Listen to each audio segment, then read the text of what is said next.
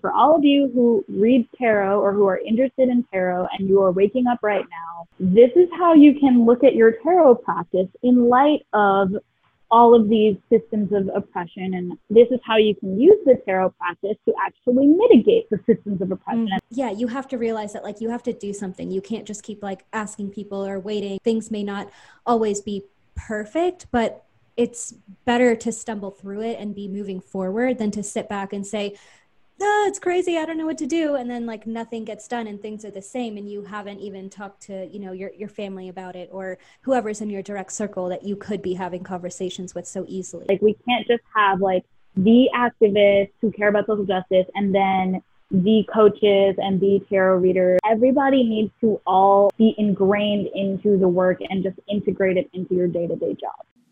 Hey, and welcome to a new episode. Today's podcast is slightly different. I'm actually sitting down with Samira Kasai from Kasai Thrive to talk about their work decolonizing tarot practices, how they steer their clients away from spiritual bypassing, specific ways you can use tarot to connect with your higher self, your guides, and your ancestors, and how tarot as a practice can benefit your self worth.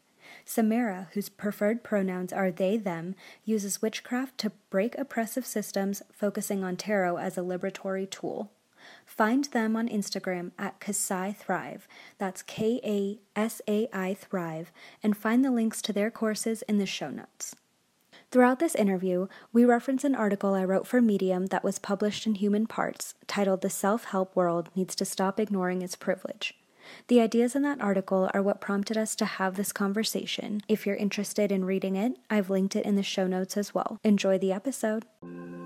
Welcome to Is It Worth It, the self worth podcast, where we explore how different areas of our life affect our self worth and how to build and maintain our sense of self worth. My name is Roshni, and I am a self worth life coach. I help my clients discover their worth so they can stop holding back and start taking control of their lives full force. You can find my other free content under the name Beti Grew Up. That's B E T I Grew Up on Instagram and YouTube, and you can sign up for my free newsletter at betigrewup.com. Hope you enjoy the episode. So today's episode is a little bit different. I'm actually doing an interview with Samira from Kasai Thrive. Do you want to just introduce yourself a little bit? Sure. So I'm Samira, like you said. I am a tarot reader and a tarot teacher. I am also a meditation teacher and a breathwork teacher. So I do all kinds of things, but my favorite thing is tarot for sure. Um, and yeah, that's I guess that's basically it about me. I'm on the East Coast for now, but moving to the West Coast and just excited to be here. Oh, exciting. Yeah, well, thanks so much for joining me in general. Um, so, what led you to really finding tarot and like how did your path kind of lead you here? Ooh, okay, great question. So, I found tarot in college when I was just going through, I think college is just a, a time of soul searching anyway for a lot of people, just trying to figure out your place in the world and how you fit into it. And I was in this transition period where I was in a really shitty relationship. Can I say shitty? I don't yeah. know. Yeah. Okay. okay. Um, where I was in this really shitty relationship and just trying to get my life together. And I was looking for images of queer, like healthy queer relationships mm-hmm. because I think a lot of the conversations, like I'm sure we'll get into the conversations about how to like have a healthy relationship, usually center around straight people, and then queerness is still getting its footing as far as thinking about how to have like sustainable, healthy partnerships. Or at least that's what I was finding. And so I was looking for images of healthy queer relationships on the YouTubes, as one does. And yeah. I learned about this tarot reader who had this YouTube channel that everybody loved. And I was like, okay, I'll check this out. And as I was watching the YouTube video, it was basically explaining to me exactly what was going on in my abusive relationship Whoa. and talking through kind of like the steps that I needed to take to get out of it. And so it was like a super crazy moment for me, lots of synchronicities. And mm-hmm. that was when I was just like, okay, I need to know what these cards are and how they do what they do. And I just became super obsessed with the whole thing. That's so awesome. So it was just like one video that was like a huge aha moment, and you were like, this is what I need to do. Yes, it was crazy. It was just describing exactly what I was going through. And I was like feeling so seen and so loved by this person who I didn't even know on the internet. And I was like, I need to know how this happened. Oh my gosh. Aren't those like the best moments too when you just like find like a total stranger, but it's like, how have we not like known each other our whole lives? Like you are just like reading me to filth in like the best way possible. Like I love this. Yes. yes. So, did you just kind of go into like, did you start by getting more readings done, or did you automatically decide, like, this is what I want to, like, I want to do readings for other people? Ooh, okay, great question. So, I started with just watching this lady's YouTube channel every month. Mm-hmm. She would do like a reading.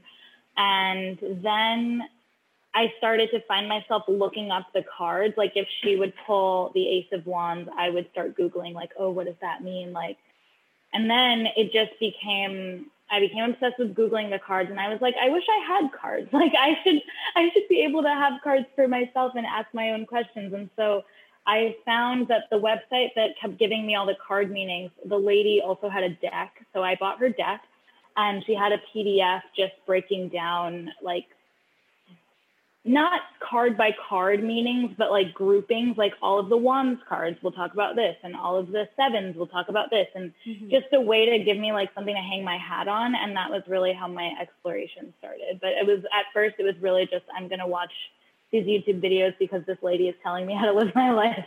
Yes. Um, yeah, and then the interest started to peak from there. Yeah, that's awesome. So, like, I know you said that you have kind of a, a, different approach to tarot and you, like, are, you know, wanting to decolonize the tarot. So, how would you describe your approach and, like, how is that different from what's commonly being done? Sure. So, I come to tarot from a very, like, I don't want to say it's different background because I don't know how everyone comes to tarot, but as far as me and my journey, I, first of all, tarot was a liberatory tool for me. Like it helped me get out of a very oppressive situation. And I always have to see tarot through the lens of helping me figure out how to rectify injustices as they happen in my own life. And I've started now to be, as I'm reading tarot for other people, and people are coming to me with all of these questions about how to navigate all the change that's going on in the world. I've started to make myself a resource for how to expand the liberatory potential of tarot to like entire communities or to entire issues. But I really haven't seen anyone who frames tarot explicitly as a tool for liberation. And that's what I've been really passionate about doing. Okay, that's exciting. That's awesome. So, like, how do you use tarot as like a grounding practice? Yeah, okay. So when I say grounding with the tarot, I think there's two aspects of it, right? There's I'm just gonna like I, I'm very visual, so sometimes I need to draw as I'm talking yes. and I'll just like say things as I'm drawing them. Perfect. But I um I see it in two ways. I see grounding from your like mindfulness perspective of trying to just be in the present moment and collect yourself and kind of come down from anxiety and tarot is great for that and then tarot is also great for grounding in the more spiritual sense, like how we'll talk about. Um, I know in our conversation, we had mentioned the fact that a lot of the spiritual world sits up in the clouds and, and mm-hmm. tells you kind of about the other realms and your ancestors and all of these things that are not necessarily physical to us mm-hmm. that we can touch. And I think tarot, I mean, first of all, it's very tactile. Like it's a physical, it's a physical object that you can feel and touch that connects you to the other realms. And so grounding in that way of pulling in all of that beautiful information that we have from our ancestors and our spirit guides into the physical reality. And so I think tarot is perfect for grounding down more of those spiritual concepts as well. So I guess to break that down, to start with the um, the mindfulness, I guess, aspect of grounding and how tarot is really helpful for things like anxiety and feeling scatterbrained or just having a sense of I don't know what's going on with my life or today is going crazy and just how do I like center and sit down. Mm-hmm. I like to use anchor cards for that. So to get an anchor card, you just take your deck and you ask yourself or your higher self what card is standing with me in this moment? Like where is my my support coming from? What can i ground into? And so you'll just shuffle and you'll pull one card and then that card's message will be the message that you need to hear to really center your soul and to focus on whatever it is that is in front of you right now. So I often pull anchor cards and they tell me to go take a nap um, or they'll tell me that I'm on social media too much and that's why my energy is scattered. And they're really helpful for getting a sense of like, what is something that I can focus on right now that will help me to ground into the reality that I need to be most attentive towards, whether it's I need to be writing a paper or I need to be, you know, actually cleaning my apartment or whatever it is, like pulling one card that will support you through that task as you feel super scattered. Does that make sense?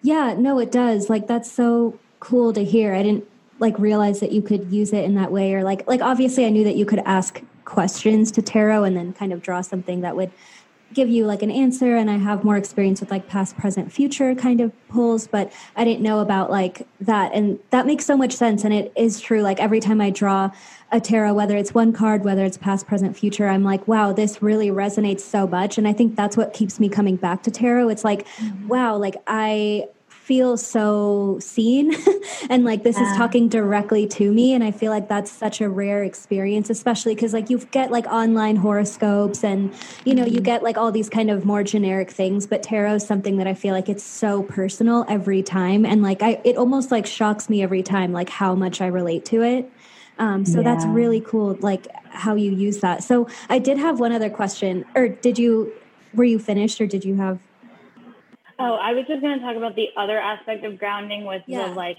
grounding in the spiritual stuff onto the physical planet that we sit mm-hmm. on. But um, I'd love like what whatever makes the most sense for you. If you want to go with your question first, if your question is more related to what we just talked about. Um, I mean, I guess it could relate to all of it in general but i was really just going to ask like can you draw for yourself? Like i know some people say it's like really unethical or you're never going to get the right reading when you pull for yourself but i know um, for a lot of people listening to it might be like a cool way for them to get introduced to it is like if they're able to draw for themselves or i don't know like what, what's your opinion on that? So i only drew for myself for the first year of my tarot practice and i think drawing for yourself is so special. I have decks that I only use for me that will never like I'll never use them on Instagram or I'll never use them with the client. And I think the the issue that comes up with drawing for yourself is that you are you have internal biases, right? Mm-hmm. This is actually a great segue into the next type of grounding. So you're a person, you have boundaries. I mean, you have boundaries and biases, but we're going to talk about the biases. And a lot of the times you'll go in knowing what you want to hear. Mm-hmm. And so that will mess up your interpretation. Um, and so I used to find this a lot where I would ask, you know, how can I, what is my career going to look like? Like at the end of December, I was asking, how is my career going to look in 2020? And I really wanted to get into this PhD program at UCLA. And so I was like, how can I make the cards tell me that I'm going to go to UCLA? And that yeah. was it. I was like, I just want the cards to confirm for me what I already really want. Mm-hmm. And I've noticed that a lot of my first clients were tarot readers who were like, okay, I've been asking for this information from the tarot and they've been telling me what I really want. And I just need like a third party to confirm or deny what I think I'm picking up on. Yeah. And that was really interesting. It was my first chance to really start to explore like, how is it that we can read for ourselves in a way that actually removes those biases and that doesn't allow us to just like manipulate the messages of the cards right. to hear what we want. And so what I've found that's been the most effective and really like transformed my practice and why I still pull for myself really regularly is when you think about tarot as a tool to actually connect to the other realms, like to connect to your ancestors or even um, to your inner child or to your higher self. But it's not that you're it's not that the cards are they are inanimate objects, right? They're just pieces of what I don't even know what this is, paper, laminated paper. Um, but and for anyone who can't see, I'm like holding a card up right now, so I'm not just talking about yeah. So I'm holding a card up right now, and it's a piece of laminated paper, and so it's almost the way that we think about money. I don't know how um, how much your listeners are into that realm of like how money is energy and it's just it, it's like an object but it has a lot of energy attached to it and the energy that you assign to money has a lot to do with whether or not money will stay with you and whether or not money will come to you and the ways in which money interacts and how you feel about money. And so I think about the cards in the same way. They're just pieces of paper, but you can assign a lot of energy to them. And so mm. if you tell the cards, like these are my client cards, these are my Instagram and like reading for private clients cards. And so I'll tell the cards that when I'm using you, I am connecting to the collective energy of all of the higher selves of my Instagram followers or the higher self of this client. And we're going to use that as a way to hear what my client actually needs rather than what my client wants. And so with my cards that I use for myself, I have decks that are like, I'm only using this deck to talk to my ancestors, and mm-hmm. my ancestors will give me messages from this deck. So I know it's not even like me who who's coming through, and that takes a lot of humility. There are a lot of like steps that you can take within yourself to kind of just remove yourself. Like I'll have a prayer um, that just says, you know, remove me from all self-centeredness and give me the courage to actually know the truth. Um, because it is scary sometimes if you get a message. I remember when I got the message that I was supposed to start reading tarot for other people, and I was like, I am not ready. Like, this is ridiculous. I am a full time student and I have two jobs, and I don't know the first thing about selling anything online or whatever. And now I have this like insane business where I'm like making $10,000 a month, and I'm like, how, how would it have gone if I had just let myself talk myself out of actually mm-hmm. receiving that message? So you can pull for yourself is a short answer, but you have to really humble yourself and ask yourself that ask yourself to like actually have courage when you're sitting with your cards and to say mm-hmm. that like no matter what comes up, I trust that it's from those who support me, my higher self, my ancestors, whoever, and I have the courage to actually sit and listen to this. Yeah, that openness is so important too, because it's like, what's the point of asking when you know what you want the answer to be you know like the whole point that you're mm-hmm. using this tool is like to connect to a perspective that you didn't think of before or whatever. And yeah i agree. Like i've had challenging readings and sometimes i'm like no i just want to put the card back and like start over. But obviously that's not how it works. So like something mm-hmm. that i've done as well is even doing a bit of journaling like um, just on what what exactly which card i pulled what this card like could mean not even in relation to my life if i can't go there yet but just like this is generally what the card means. And then revisiting that when i'm like a little less tied to it emotionally helps me be like okay this is what it could mean but let's not like get ahead of ourselves and freak out in the moment. Like it's just something that i need to revisit and be patient with. Um, but the answer's there. Like you can't change it. Yes Yes, I love that so much. I love the idea of revisiting too. Some of my favorite readers will like pull the cards and then interpret them and then walk away for like three days and then come back. And I feel like the messages are so potent when you just give them time to to marinate. And like you said, when you give yourself a chance to come down from that like emotional reaction of the initial pull. Right, exactly was that everything about like the spiritual realm realm connectedness as well or was there more that you wanted to add about like that in relation to tarot?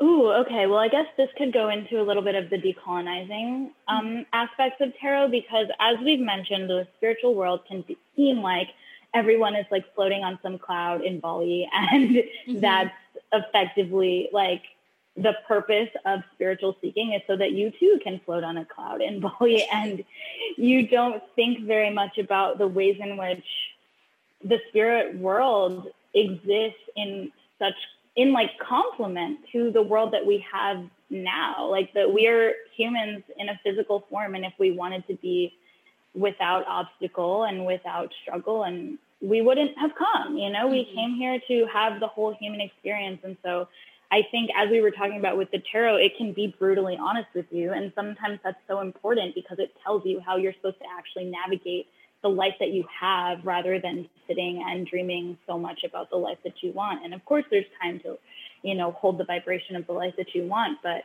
first, you have to fully accept the life that you have. And you have to accept that we live in this really fucked up world mm-hmm. that has so many oppressive structures that keep people from accessing spirituality in the first place, that keep people from staying in the spiritual world once they've accessed it or had a taste of it. And as I've been saying, I think I said this to you um, last week when we had our, our chat, just the idea that tarot as a practice is not immune from all of the things, all of the standards that we hold, you know, the school system, the the commercials that we have to watch on TV. It's it's we have to have a world where first of all representation is at the forefront. We can't just continually mass produce all of these tarot decks that only have images of white people on mm-hmm. them. And we also can't continually mass produce decks with guidebooks that will tell you the card meanings are so focused on really just things that can be so out of touch, especially as a queer person, the amount of lovers cards that don't have any queer couples on them mm-hmm. and the amount of pentacles card interpretations that will just be purely about like making money and keeping money and saving money and money is coming to you. And I think that's such a missed opportunity because with the pentacles especially it's about grounding and safety and earth like the earth energy that we have yeah money is part of the earth energy but it's so much more than that. And when you have someone who is struggling and doesn't even feel safe in the world having a card pull that says oh you're going to make a bunch of money tomorrow like that doesn't do anything for them. You need to tell them like this is an earth card and that means that you're safe. That means that you're grounded you know and you're you're able to tap into that grounding. And so i think if we are going to talk about tarot as a grounding practice, we have to talk about it as one that that sits within this physical reality that we have and that allows us to navigate all of the systems and structures and obstacles that come with being on this planet right now. Wow, that's so true. And that is so interesting because like I was just saying how personal tarot is every single time and like you're like, yeah, it's because it has to do with like your actual life right now. You know, like so many times you pick up like a self help book or a spiritual book, and it's like, great, you're giving all this abstract advice, and I understand like you want to your you want your advice to reach a lot of people, but because of that, it has to be a little bit generic because you can't, you know, and so because of that, a lot of that is it's not there's not like a how to apply this to your life. It's like these are the ideas. Now it's up to you to figure out how you're going to do it and blah, blah, blah. But tarot really is that tool that says, okay, this is what you need to know about navigating your life. And I think the entire idea of what you said, like tarot's no different than schools. Like it's so important to think about all these things as a structure because like we think of you know schools and hospitals and maybe real estate as like structural issues but we don't think about you know all these other realms including like the spiritual work and different you know aspects of that also is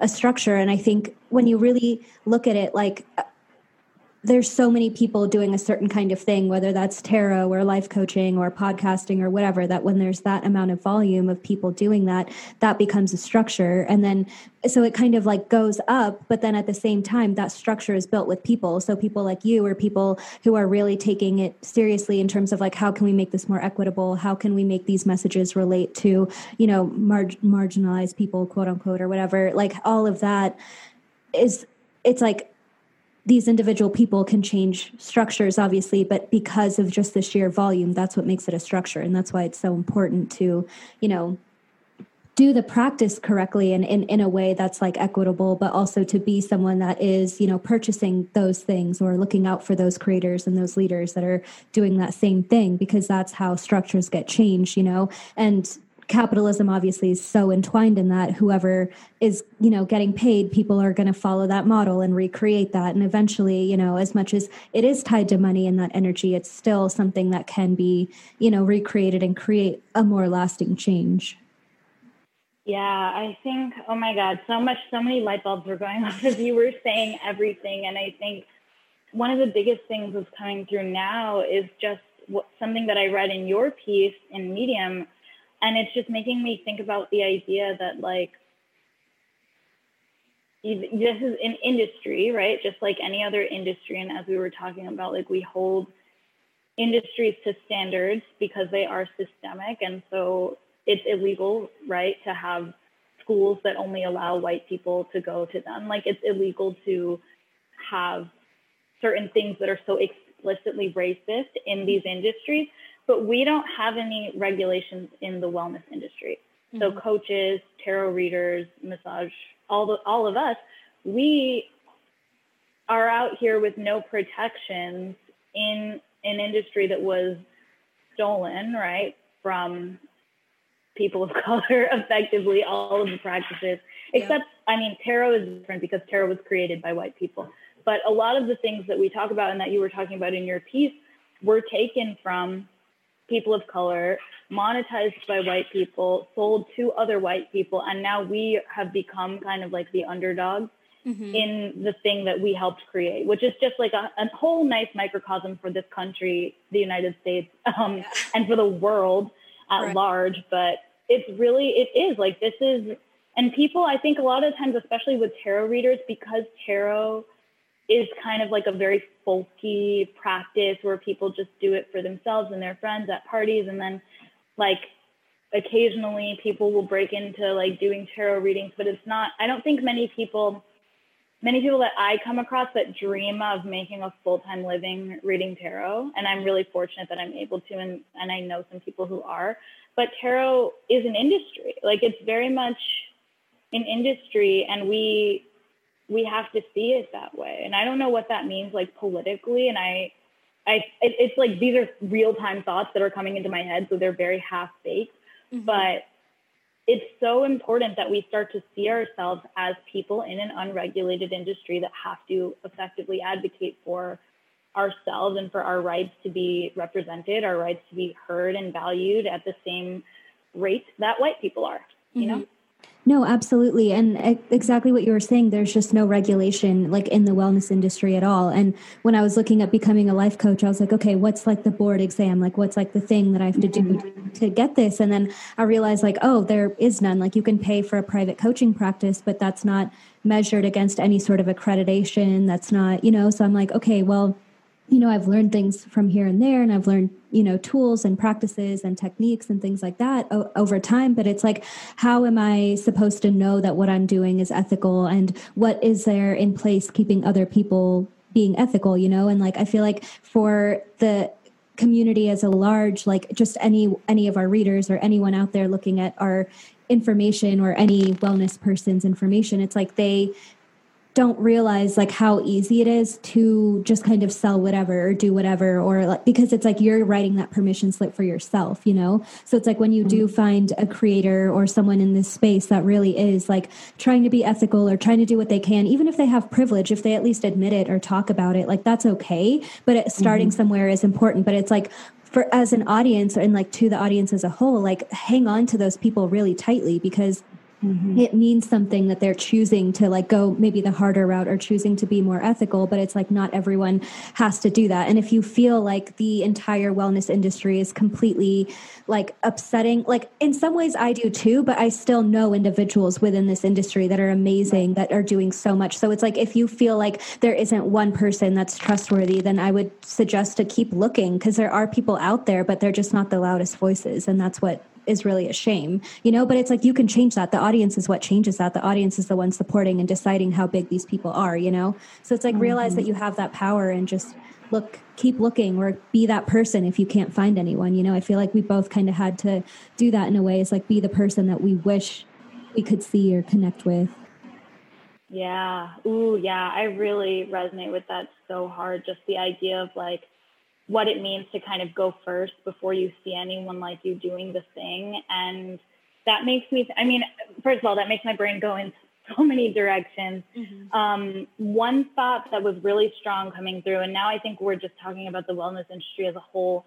Um, I'm going to draw again. So I have one thought about the wellness industry as a whole, and then I have another thought about how this comes back to like our tarot mm-hmm. conversation. But with the wellness industry as a whole, I feel like you see that so much with pricing too. The idea that white creators value themselves so much higher as far as like the like even with tarot and that's like the that's where I am so I'll just talk about that. But you can find people giving a tarot reading for $15 you can find people giving a tarot reading for $250 and it's it's the same 78 cards but why is it that generally the people with more social privilege will value themselves and value their work so much higher for the exact same thing?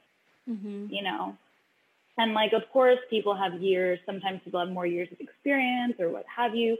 But just the idea that there can be such a range for the exact same product And really what what helps me when I'm like, okay, I want a reading, like who am I gonna go to? I go to the people that I can resonate with the most. You know, I go to the people who are talking about tarot in the context of social justice or the people who are talking about tarot as a way to connect to the other realms and to bring that down to earth. Like the people who are having the conversations I want to have, I'm like, okay, I trust you. I want to hear from you and from what your guides have to say because your mm-hmm. guides and my guides are having a similar conversation. But mm-hmm. the fact that we're in this world where it's like, okay, I'm going to go with the person that I know, like, and trust, right? That's like such business jargon right. of like, know, like, and trust. White people know, like, and trust white people. And that's just how that is. And they have so many biases that tell them not to know, like, or trust brown people, people of color. And mm-hmm. that's just the world that we live in. And so I think that does get reflected a lot in prices when it's like, okay, well, if you are a person who just feels like you're desperate and you want to make a sale, then you're going to price your things a lot lower than someone who is like, I know that the vast majority of people in the industry are going to know, like, and trust, and therefore pick me. And so mm-hmm. I will price it at so much higher, you know? Mm-hmm. Yeah, absolutely. Like, I, that's a conversation that like I could go on forever about. Just like the idea of like cost and especially with coaching, yeah, there is such a range. You know, some people will do it for like a hundred dollars a session and then some people it's like in the thousands. And it and that's been like a personal issue for me too. It's like I, I know I have so much to offer and so much value to give. So I want to charge high, but then at the same time I don't want to outprice my own community because these mm-hmm. are the mm-hmm. people that I want to serve and there's issues that go into why they might not have as much disposable income and you know the cycle continues and that's where i'm like how can i kind of find like a wrench in this how can i kind of break this up and like make this mm-hmm. different yeah it's a whole i've been on such a pricing journey honestly in the like ever since my business started and I mean, tarot, tarot is my tool for everything. So tarot has helped me a lot with pricing and I'm thinking of maybe doing something to support business owners who want to use tarot more for like business planning and stuff. So I'm Ooh. gonna like table all of that and just make a note to myself that this Love might that be idea. really cool. Um, because I use tarot to plan my business. Ever since the tarot told me to have a business, I was like, okay, well then you got to tell me how because I certainly have no idea. Um, yes. Um, so I'll write that down and I'll just make a note. and I'll do something for like tarot for business planning. But what I was gonna say was going back to the representation piece of like who's actually on cards. Like this card, for example, it's an ace card and it has like this cloud and this like brown hand coming out of the cloud with the wand in it. Mm-hmm. And I, when I was in my meditation today, because I was meditating with this card before I came on the podcast, and the ace, like going into this whole like self worth, um, the, the point of your podcast, right? Self worth and what mm-hmm. you do I was thinking like, okay, aces, this ace came out upside down for me. And the way that I read an ace upside down is just telling you to stop looking for your hand in the clouds to come out and like bless you. Like just know that you at this point have everything that you need within mm-hmm. you. Um, and that was in response, I was asking the tarot, like, what do I need to say about self worth on this podcast? And so just this sense of like, you have everything you need within you. You don't need to look outside of yourself for someone else to come and like grant you um, worthiness or to grant you permission to, to pursue what you love. But I was think I was like staring at the card and I was like, yeah, like there's a hand that has the wand and it looks like my hand, like it's a brown mm-hmm. hand, and that is so huge. Mm-hmm. And I had that thought in my head, and I was like, yeah, like the hand, the hand coming out of the cloud is my hand. Like it just it's obviously my hand, like it's a brown hand. Mm-hmm. And I don't know if I would have had the same meditation if this card had a white hand on it. Mm-hmm. You know, like I, I have no idea. But I think the way that like the decks that we buy, this is a modern witch tarot, by the way. If people don't, if people want a deck that has brown hands on it, I was going to um, say, yeah, I can leave a link to it. Yeah, yeah. So the the decks that we buy are so powerful because the images that we're able to see in them. It's that's why I bring up like TV a lot when I'm talking because there's a whole bunch of studies that will show you that if you show children TV that only has white people, then they're going to have lower self-esteem and a lower sense of self-worth, and they're going to view themselves differently than children who watch TV and it it always looks like them. Sorry about these sirens. It's okay. Um, but I, I, one of my teachers says that sirens are confirmation that I'm saying something important. So there we Stop go. Stop it. oh my God, yes. Uh, but um, cards, images, TV, yeah. So looking at TV and how children, it, studies show that if you only expose children to like white dolls, white TV shows, blah, blah, blah, they will see themselves as less smart, less worthy of friendship, less, you know, capable, all of these things. And so how is it any different when what cards are? They're just images that you expose yourself to, and especially that you look to for guidance. And so if you're only looking to white images for guidance, then what is that telling your subconscious about you and how worthy you are and how worth trusting you are? Right. You know?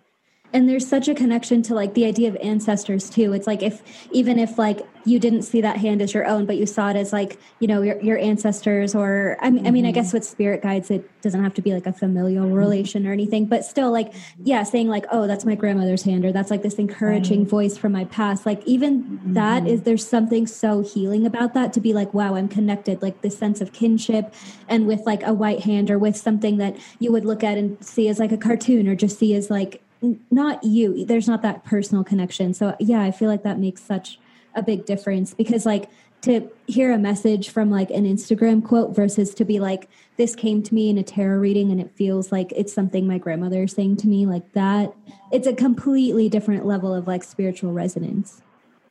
Oh yeah. A hundred percent. That hit me so hard. I'm like just smiling and I don't know. My heart is very full. So thank you for saying it like that. That's just such a beautiful way to articulate it. Oh, thank you. But yeah, I just like briefly, like that card, like I feel like that was almost like a message for me too. Cause like that's been mm-hmm. like my mindset, like, oh, just like wait for things to happen, even though I've been doing things. Even like with like the drop of like the Medium article and like it being published and other people resonating, I'm like, okay, now I feel like I've like I've waited for like the hand to come out of the sky. Like that was the hand. And now it's like mm-hmm. putting that power back on you. And I'm like, that's like the message I needed to hear. So thanks for sharing that as well. Oh, you're welcome. You're welcome. Yeah, I love, I know that aces in reverse can be scary for people. And I love to reframe any ace in reverse as like, okay, like you have already gotten the blessing. Like now you need to start kind of trusting that and trusting that you already know what to do with what you've been given rather than waiting for someone to give you more. Yes. You know? It's like stop overthinking. Just do it. right. Exactly. Love it. Um, so I know we also wanted to talk a little bit about like spiritual bypassing and like how mm-hmm. you try to help clients avoid that. Um, so like how do you do your own work on that? And how do you maybe use your practice to help clients with that idea? Yeah so i think about spiritual bypassing in the context of this idea kind of going back to this cloud in bali. I don't know why it's a cloud in bali for me but that's that's where i put all of the spiritual people who i'm like okay you're saying part partial truths but you're missing a big piece. Um, but the cloud in bali one of the big things about the cloud in Bali is that there's like no suffering on the mm. cloud in Bali, or like suffering is like a choice. That's like a very common phrase. And I, of course, want to pay reverence to all of the people who like ascribe to whatever teachings it is that taught them that. I don't know.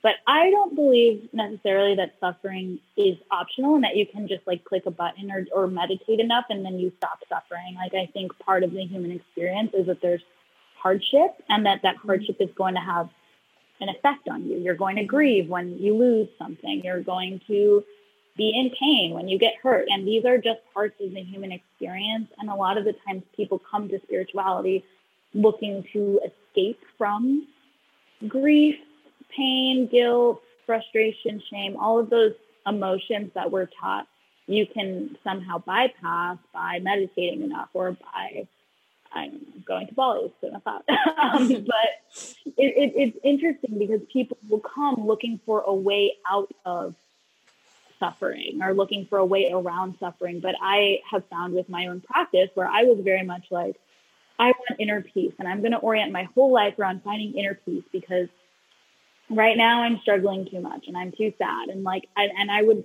beat up on myself if I got frustrated or if I got anxious. And it just became this whole cycle of like, I'm sad and that makes me mad at myself. And then I'm mad at myself and now I'm frustrated for being mad at myself. And I just want peace. And so I'm just focused on inner peace. And when I started to bring tarot into the mix, because that was when I was mostly doing like meditation stuff, um, some meditation teacher too. When I started to bring tarot into the mix, it was like very clearly saying like, first of all, the tarot was like, you can ask me about anything, anything at all, and I'm not going to judge you, and I'm not going to tell you that like you're wrong for wondering about, you know, why the world is so broken or for wondering how you can like repair your relationship with your dad or like whatever whatever big deep question is on your mind. So you can ask me anything and i'm not going to judge you. That was the first thing tarot said. And then the second thing tarot said was just like your whole self is welcome here. Like i'm not going to turn you away or stop talking to you just because you're coming to me having a bad day or because you're asking me something that is causing you to cry or is causing you to yell or because you want to go punch something right now, like punch a pillow. Like the tarot is so it drags you for sure, but it's it always has its arms open to you and it will mm-hmm. always welcome you. And I've had so many bad experiences that people have told me about in spirituality where it's like you're not supposed to cry or to be sad or to be frustrated. And if you have a bad day, you just like breathe and then your day should be better by then. And, and so I've been really focusing with myself on how I can remember that like I can ask the tarot anything and the tarot's not going to shame me for having a bad day. And then with my clients, one of the things I like to do because my clients at the beginning, and I've had to do my own work around this, like thinking about what kinds of clients I want to have but at the beginning, a lot of my clients were like, Will I ever be happy? Like, those were the questions that I was getting. Will I be happy? Will I find love?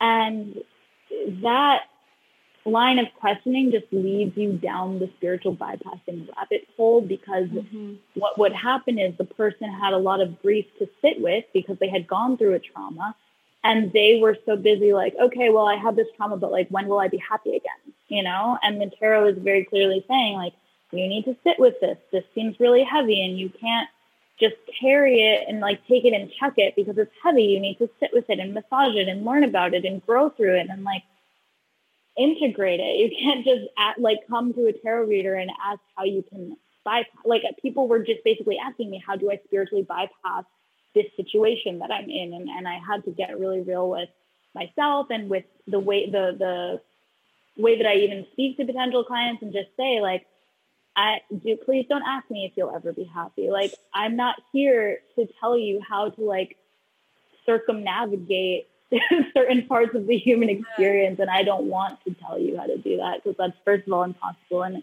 and the people the thing that frustrates me is that there are a lot of tarot readers taking those kinds of questions mm-hmm. and then that kind of sets us up for it like sets us back in the industry mm-hmm. because there's this narrative that like you go to tarot and you see your future and da da da da.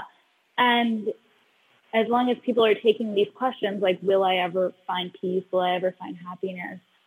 It it reinforces the narrative that spiritual work is to help you kind of overcome quote unquote a giant part of what it means to be human you right. know yeah it just doesn't even make sense and like that's so true like just how people will look for that kind of easy answer. And that's what frustrates me too. It's like a lot of the people that are kind of like in the audiences are the ones that are quick to be skeptical or whatever. And it's like that's fine you know like take your time with it. But at the same time if you're not going to do the work and then say that it doesn't work like that I mean, come on. you know, you yeah. have to be able to do the hard work and sit through the things that you don't want to do. And it's like that. I mean, people are willing to accept that when it comes to school or college or doing the hard grunt work in a career or whatever. Mm-hmm. But it's like, mm-hmm. but you don't want to do that with your own self and your own life. Like, mm-hmm. how does that make sense that you're not willing to to go through the tough parts. Even in relationships some people will be willing to like do that with a partner go to marriage counseling but then can't you know do that in their relationship with themselves and mm-hmm. um, yeah i feel like that's the biggest thing as well. It's like it's as much on you the the listener and the observer and the reader to do these things on yourself as as it is for someone else to spell it out. Because someone can say it over and over again but if you're not going to then you're gonna never like reap that benefit you know um, and i loved what you said about like tarot not judging you or like accepting your whole self because like i talked about this idea of how no negative no emotions are a negative emotion so much at the start of like my YouTube channel and stuff. I was like, no emotion is bad. Every emotion is a teacher. So if something's making you angry, what does that teach you? Do you want to be more like them? Do you want to have a quality that they have? Or is there something that's actually you know a, a upsetting about like a, a, system in place or you know about a way that someone's doing something that you can then do something about or make sure that you never replicate that kind of behavior. Like there's so much that you can do and there's always action from everything but only if you're willing to get in the weeds and you know like you said sit there and really figure it out and kind of massage it out. And um yeah and then like what you were saying with you know again how sh- how tarot will never like judge you when I was studying education in college, we were we would always kind of study the types of teachers like someone that's just always nice or someone that's really harsh. And we always came back to the same idea that like the best person is the warm demander. And like that's what reminded me of tarot. Like it's warm and it's going to welcome you whenever but it's also going to demand something of you and it's going to ask you to be a better per- version of yourself. And like you have to be willing to take kind of that tough love but then realize that it is coming from that pure intention. And it can be hard to get that message from a person but when you have like these cards or when you're associating it with, with the idea of like your ancestors or your higher self that gives you so much more like kind of weight in that moment or weight in that message for you to be like okay this is for me. This isn't just blanket advice like this this is my life you know? Yes yes. Oh my god. So so many chills i feel like the the biggest thing that you said that I have so many thoughts about is just this idea of connecting it back to your ancestors in that like non-judgmental place because that's another thing where I've seen people struggle and everything that I say is like a mini content idea that I have that I need to mm-hmm. flesh out. So I'm just keeping myself accountable for creating the things yes. that I, I feel like I should create by talking about them in public. Um, but people struggle with and this is actually okay. So this is something that I teach in my six week course. So maybe this is like coming up all for a reason, a bigger reason that I don't understand as everything is. But in my six week course, I talk about the fact that sometimes with connecting to your ancestors specifically, people will struggle because it's like, okay, well, I knew my grandma and she did not accept me, or she was like, especially with me because I'm queer, right? And so I was like, okay, my grandma did not like queer people while she was alive.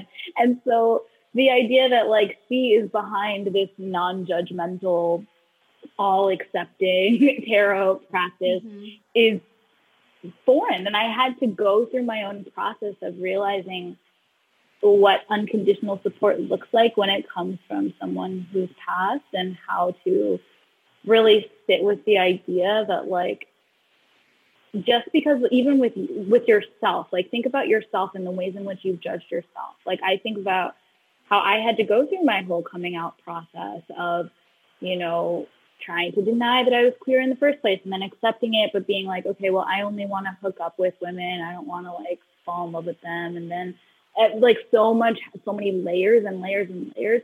But I will never now at this point say to myself, well, in the past, you didn't accept me for being queer. So why would you accept me now? You know, mm-hmm. just the, the idea that like I have allowed for the possibility that I can change and so allowing for the possibility that like when we go to the cards and we're trying to connect with our ancestors, our ancestors have also been evolving and changing and growing just as we have. Mm-hmm. Um, and that's something that I've really like in real time am working on for my course. So it's just so interesting that it came full circle right now. Mm-hmm. But yeah. Yeah, I, I totally like resonate with that because I've had you know family members that have passed where it's like iffy relationships or even like if someone in my like even the iffy relationships that i have in my life now like mm-hmm. just iffy in terms of like it's not always supportive but you know their mm-hmm. family mm-hmm. or that kind of situation it's like if that person passed or something like i can already like i can pre-feel the amount of guilt that i would mm. have like uh, surrounding that and you know just like the amount of issues that haven't been resolved and you know all of that it's like i kind of worry about those things like, uh, yeah. probably more than I should but um yeah. yeah like I I think that's what you're saying is so powerful because it's like we think of that person as like a finite thing like after they've passed you know what we know of them our memories with them that's what we can cling on to but like that energy doesn't go away and if we do believe that that person has transitioned then they are doing all this work they are growing and they're in this place where they're now free of all these societal obligations and all these responsibilities and burdens that now give them the capacity to grow at like almost an unparalleled level so it's like if we mm-hmm. think of them mm-hmm. as this energy that still is and hasn't mm-hmm. actually like it has transitioned but not that it's over. I think that can yeah. really help that kind of create that idea of like wow there is this unconditional love and i can actually accept it because like there's so much of that work in ourselves too. It's like we can't always we don't always know how to accept unconditional love when we're not used to it. And so mm-hmm. that in itself is a process of like how do i receive? How do i make this you know a part of what i'm comfortable living with and accepting and not feeling like i have to perform for it? Because like that's the whole issue that conditional love tells us. Oh you need this kind of career this kind of family this kind of presentation in society this blah blah blah and it goes on and on. And, and a, a, lot of the times i feel like as soon as someone does something nice for us we want to run and do like 20 things nice for them back or and, and it, mm-hmm. at first i thought oh it's, it's just me being a nice person. That's just because i care or because i value their friendship. And there is that level of truth to it but it's also like you feel like you owe them something because they did something nice to you. And i feel like that's such a product of this conditional love idea idea. Um, and so even if, you know, that person had to pass for you to have this like better relationship with them, thinking that oh they still are this person and now they've transitioned like into being a more accepting person that i feel like brings so much healing along with it because it's like wow that lack of acceptance isn't always there. You know it, it doesn't have to be like this umbrella that hangs over my head my whole life yeah. Oh my God. Yes. The umbrella metaphor is perfect. I think whew, everything that you're saying is just resonating so heavily with me. And one of the things that has been super helpful for me with this whole accepting of, and I know we've gone down a rabbit hole now, so feel free to rein yeah. us back in whenever. Yeah. But um, the last thing, which maybe is a point about a point that can apply broadly, but just um, I've been hearing a lot about compassion in general, just as far as like how can we work if we're working with ancestors that maybe didn't accept us while they were here or that we had an iffy relationship and working like coming to them for help now or trying to have a relationship with them after they've transitioned. What I heard yesterday from my grandma is just this sense of of having compassion for her because she was doing all of this at, as part of her process of how to navigate the human experience and the lessons that she needed to learn while she was on earth. And learning to accept queerness was not one of her lessons that she needed to learn while she was on earth. But that doesn't mean that her soul doesn't know it. It's just that when she was in the body that wasn't part of her plan. That wasn't where she was at. And so learning how to have compassion for people who seem, and of course, this doesn't mean that you write passes for people who mistreat you. Mm-hmm. Um, but learning, I think for me, one of my biggest challenges has been feeling so frustrated with people because they don't understand me or because they only see the version of me that like they want to see. They see like the person who has all the accolades, but they don't actually see like myself or the deeper parts of myself. And I get very frustrated with that. Yes. And when I've sat with this frustration and tried to figure out like what this frustration is trying to teach me, I think what I'm realizing is that it's more that I'm frustrated because I am now imposing onto that person, asking myself, like, well, why isn't this person where I want them to be? And then they're asking themselves, why isn't Samara where I want Samara to be? And then it becomes this whole cycle where we each are projecting. Mm-hmm. Um, and learning what I've been learning is to say, like, okay, well, this person doesn't see me the way that I want to be seen. And, and it's okay for me to walk away from this relationship, or it's okay for me to like moderate the extent to which I interact with them. And like, that's perfectly fine. It doesn't make me a bad person, but just like the process that I've been coming through and that tarot has been so helpful for is just showing me like, you get to be seen in whatever light that you want to be seen in and you'll just find the people that see you in that light you know? Yes. Yes exactly. It's like forgiveness and boundaries can coexist. You don't have yeah. to be all up in someone's grill f- to forgive them or whatever. And it's the same mm-hmm. thing with like how you like yeah you don't have to approve everything that they've stood for. You don't have to like co-sign on like their whole life but you can forgive them because that's what helps you move on you know mm-hmm. and even if like that's just a personal step that you need to take. And you know you don't always even have to tell someone that you've forgiven them. Like obviously it depends on how bad the relationship is but if it's not even accessible for you to tell them whether they're not here anymore or whether it's just that big of a an issue and that much went down you can still say okay in my heart i forgive them but i'm not I don't need to have that conversation with them and sit down with them. And obviously, you know, it, it's a really personal thing and there's so many levels to forgiveness, but like I feel like so many people think that it's inaccessible to them because they didn't like because they that behavior wasn't okay or whatever happened to them wasn't okay. And like I think that's so powerful to be like, but you still deserve forgiveness, you know, and like that distinction is really really important. Forgiveness is such a huge part of like bringing it back to all of this social justice yeah. stuff and how to like actually move through the systems that we live under rather than trying to pretend they don't exist. Like first, we do have to forgive a lot. We have to forgive ourselves for benefiting from these systems and for trying to pretend that they didn't exist in the first place for some people and other people have to forgive yeah just forgive all of the self-hate and the internalized racism and, and learning how to really sit with like whatever your piece of that pie is and saying mm-hmm. like, hey, like this is where I'm at right now. Maybe I hate myself. Maybe I wish I was different. Um, and how can I forgive myself for, for perpetuating that hate against myself? Mm-hmm. Or how mm-hmm. can I forgive my other self for pretending that racism wasn't real or whatever? Like, how can we all just find forgiveness as we come into this like new awakening of, of actually committing to social justice in a real way?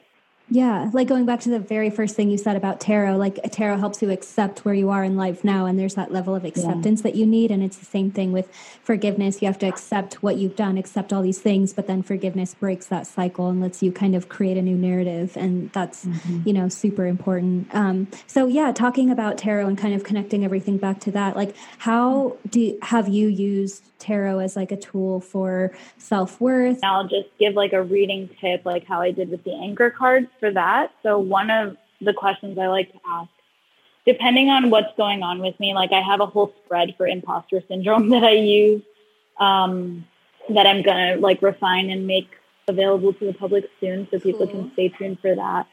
But even aside from the spread for imposter syndrome, if it's if there's a particular situation that is causing me to doubt myself, sometimes I'll just ask, first of all, you can always ask for an anchor card, like what card is supporting me in this situation. But sometimes I'll just ask, like, why am I the best person to do this thing? Like, if it's a big leap that I have to take, like, I had to, I taught a workshop for someone with like a really big platform recently, and I was like having all this imposter syndrome, and I was like, okay, why am I the best person to teach this workshop? Just like mm. card, gas me up, like tell me why. Yes. Um, and that helps me a lot if it's like if there's an acute situation where it's making me feel unworthy of receiving something or unworthy of being invited somewhere or whatever it is. Just why am i the best person to have this thing or to teach this workshop or whatever it is? And the cards will mm-hmm. always kind of encourage you and remind you of what makes you unique to do whatever it is you're being called to do.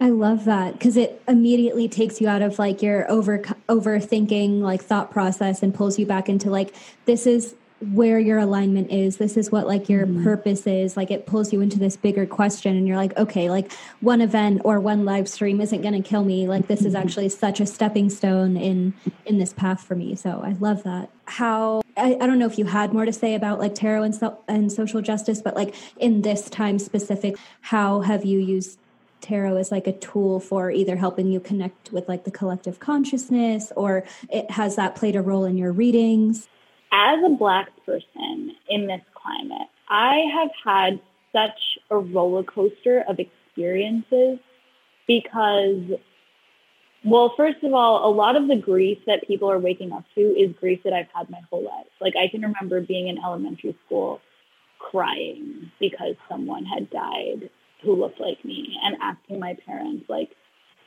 does this mean that there are people in the world who want to kill me just because I'm black, right? And having that conversation as a kid.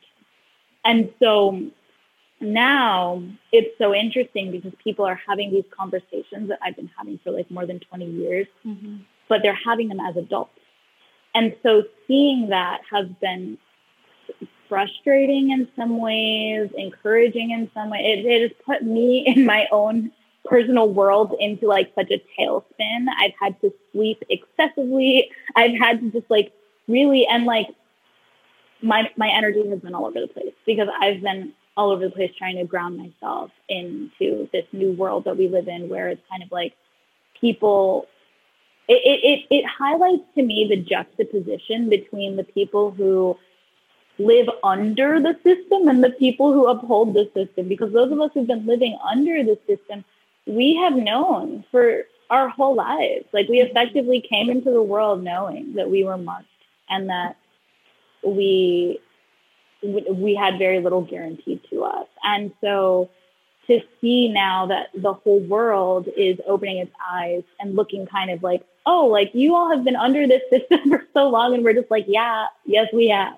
Um, and so that's been it's been crazy. White people who I've known my whole life have been reaching out to me um, trying to support me in particular. And sometimes I'm like, okay, if I haven't talked to you in years and I'm the person that's super weird, to, like, yeah, am I the only black person? But to bring this back to tarot, sorry, that was a huge. like that girl from sixth grade. I remember. I, yeah, right. Facebook her, Facebook her. right, right. And I'm just like, I have to remind myself who you are. like this right. is not okay.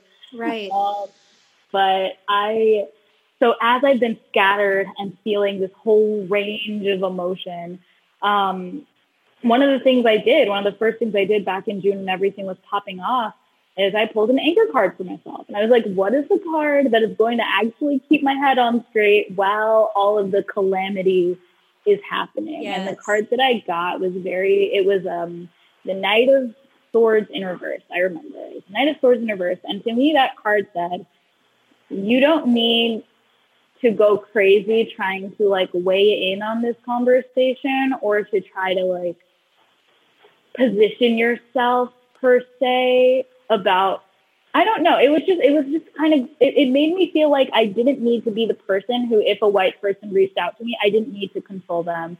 I didn't need to tell them who they could call or what they could donate to. Like it wasn't my job to be helping white people through this transition. Mm-hmm. So took a nap immediately and felt yes. a lot started to orient my content around like, okay, what are what is content related to this that I would actually enjoy creating?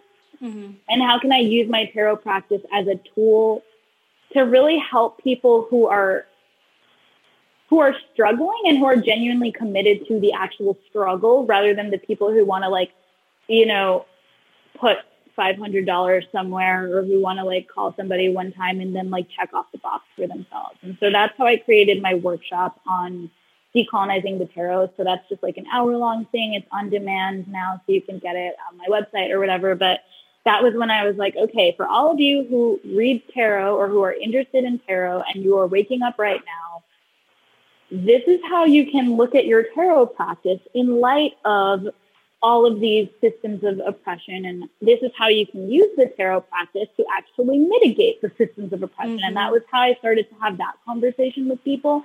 And that has been so impactful for me. My tarot practice has changed completely since I started to really talk to wow. people about how tarot cannot be kind of seen as separate from all of the all of the oppression and all of the justice issues that we're working through collectively right now. Mm-hmm. That's amazing. And I, yeah, I think that's so important, like for creatives, because so many people are like switching to this conversation, which is important and should be had. But then it's like, I think a lot of times we can lose our voice as creators with like, this is what you were talking about. How can you connect this con- context and conversation to the area that you've already been talking about? Because, like, yes, there's, you know, all these things that matter, but like in whatever area you're in, in whatever influence and role and like level of life, all of that, like that niche that is you and your influence, like there is still racism, there's still anti blackness in whatever corner of the world that you are. So if you can like stay in your lane and focus on that and obviously you know have bigger conversations keep staying educated but like when you actually focus on your life instead of reaching out to this person you've never you know haven't talked to in five years or whatever like uh-huh. when you uh-huh. can actually do that that's when change happens but it's like you have to realize that that sense of agency is within yourself and like yeah sure it's mm-hmm. important to learn before you start acting especially if you know there's not a lot that you know or you're new but like it yeah, you have to realize that like you have to do something. You can't just keep like asking people or waiting or whatever. And like things may not always be perfect, but it's better to stumble through it and be moving forward than to sit back and say, oh, it's crazy. I don't know what to do. And then like nothing gets done and things are the same. And you haven't even talked to, you know, your, your family about it or whoever's in your direct circle that you could be having conversations with so easily, you know? Oh yeah. Yeah. I think about that so much. And like one thing that's coming to mind now is just bringing me back. So before I was a, a tarot person full time, I was working in social justice education and I was just in the public health world and I was working, I remember I was at a meeting at the New York City Department of Public Health. And they were basically like, we don't want to be um, like a public health department that has a health equity person. We just want everyone to learn about health equity. Like we just want that to be like ingrained within the entire organization. Mm-hmm. And that's what I think needs to happen now is like we can't just have like the activists who care about social justice and then the coaches and the tarot readers and blah blah blah like everybody needs to all be ingrained into the work and just integrate it into your day-to-day job mm-hmm. i think that's going to make the biggest difference Yes, 100%. I love that. Okay, well, um, I don't want this to get too much longer, even though we could literally talk forever. But um, do you want to talk a little bit more about like your course and like where to sign up, um, just like the details on that and who it's really for? Sure. So, yeah, I have a six week tarot reader training that's all about using the tarot for healing justice. So, we talk about using the tarot for liberation of the self and using the tarot for more collective liberatory purposes.